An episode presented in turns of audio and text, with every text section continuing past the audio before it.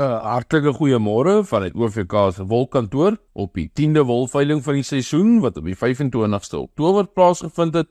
Het die Cape Bulls Merino aanwyser met 2.4% vir nie RWS en met 2.6% vir RWS wol gestyg teenoor die vorige veiling. En teen 'n skoonprys van R152.59 per kilogram en R168.85 per kilogram onderskeidelik gesluit. Op die OVK veiling is 2134 bale aangebied waarvan net so oor die 93% verkoop is. Die hoogste prys op die OVK veiling van R162.60 per kilogram is behaal vir 'n 4-baal lot BF van 18.6 mikron met die skeersel van BG Viljoen van die Swellendam distrik. Die koper was BBC Wool SA.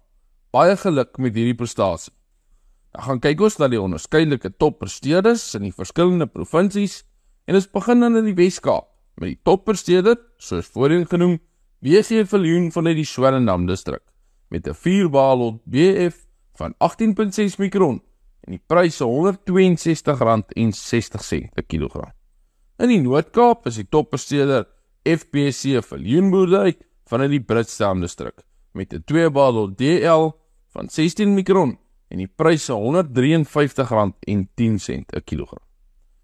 In die Oos-Kaap is die toppresteerder Groene Nek beperk van in die Multino distrik met 'n 1 baal lot CA van 17.8 mikron en die pryse R152.50 per kilogram.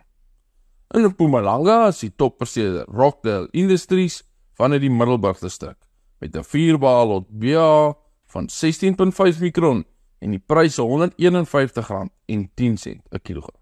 In die Vrystaat is die toppresteerder Koch Merinos vanuit die Smithfield distrik met 'n 2 balot BA van 17.6 mikron en die pryse R149.50 per kilogram.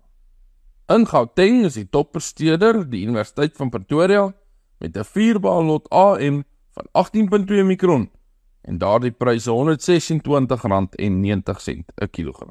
Ons wil alles produsente baie geluk wens met hierdie prestasies en nie verseker dat OVK baie trots is op ons produsente. Ons wil julle ook herinner dat OVK bied voorskotte op vese wat by ons gelewer word, asook produksielenings. Skakel gerus die OVK veselkantoor in Port Elizabeth of die tegniese veldbeampte vir meer inligting. Produsente word ook herinner aan die loyaliteitsskema van OVK waar boere beloon word met 16 sent vir elke kilogram vesel by die OVK bemark word.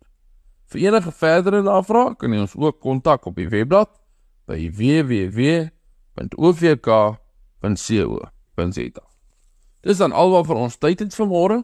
Die volgende veiling waar Katalogus 11 sal verkoop, sal op die 1 November plaasvind.